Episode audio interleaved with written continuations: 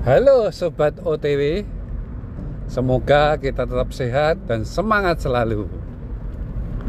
Tadi pagi di meeting rutin mingguan kami Bapak Tugianto Kepala Cabang Sun Banyumanik Salatiga berkisah mengenai penjualan sisir rambut.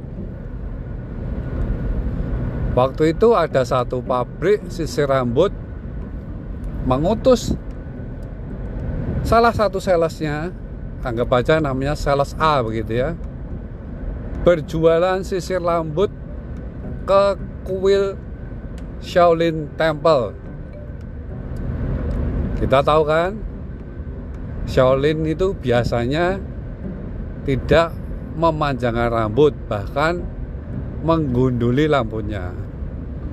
Tapi bos pabrik A ini bersikeras mengirim sales A ini ke sana.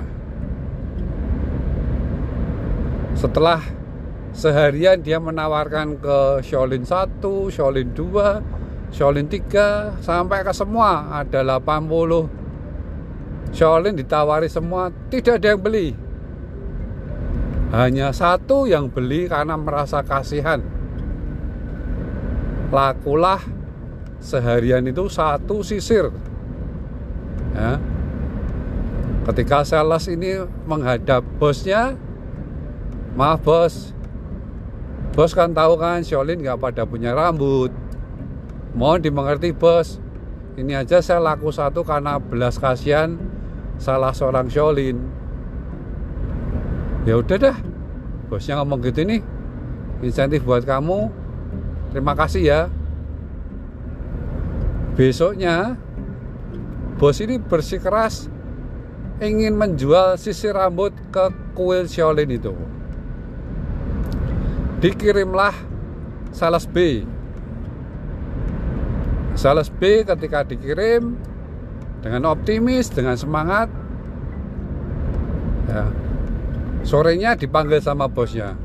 Hei B gimana jualan sisir rambutnya? Dengan muka sumringah dan bangga dia ngomong bos saya berhasil menjual 500 sisir rambut. Kaget bosnya. Wah luar biasa. Gimana caranya? Wong Shaolin di situ paling 80-an maksimal 100 kok kamu bisa jual 500 ya. Sales B ini berkata bos saya tidak menjual ke Shaolinnya saya menjual ke pengelola kuilnya. Loh gimana ceritanya? Si sales B cerita gini bos.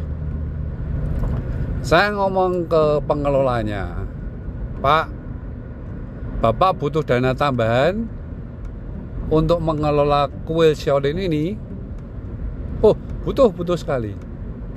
Gini pak saya ini jual sisir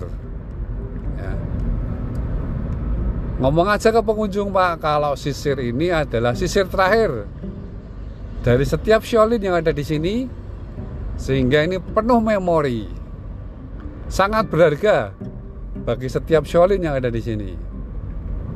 Dan bapak bisa tulis graffiti graffiti gitu ya sisir rambut terakhir Shaolin dari kuil ABC gitu ya anggap aja namanya kuil ABC nah bapak bisa jual dengan harga mungkin dua kali lipat atau tiga kali lipat. Otomatis bapak dapat untung dan bapak dapat dana segar untuk mengelola kuil Shaolin ini. Wah ide bagus ini bagus. Oke saya beli 500 sisir karena kunjungan di sini rata-rata 100 orang ini lima hari cukup. Habis nanti saya beli lagi. Ya kisah ini menunjukkan bagaimana seseorang sales B ini bisa melihat peluang. Ya. peluang yang ada di depan kita tidak harus terlihat. Kalau kita jual sisir rambut kepada Shaolin yang tidak punya rambut kita pasti patah semangat. Tapi coba cari dengan sudut pandang lain, maka peluang akan ditemukan. Caranya lewat memperlebar tujuan kita. Seperti contoh tadi, kalau kita hanya jual ke Sholin ya nggak laku. Tapi kita jual ke pengunjung yang masih berhubungan dengan Sholin itu, maka kita akan melihat peluang dan lakulah 500 sisir. Jadi sobat OTW, ketika Anda menghadapi tantangan apa pun, jangan patah semangat. Karena dengan patah semangat, kita akan berhenti mencoba dan akhirnya ya tidak berhasil. Tetapi dengan melihat peluang yang lebih besar di belakang tantangan kita ataupun di sekeliling tangan, tantangan kita, kita akan melihat ada peluang terbentang dan kita akan berhasil di dalamnya. Selamat mencoba, tetap sehat, tetap semangat, karena peluang berkah menanti Anda. Saya Oniel untuk Sobat OTW.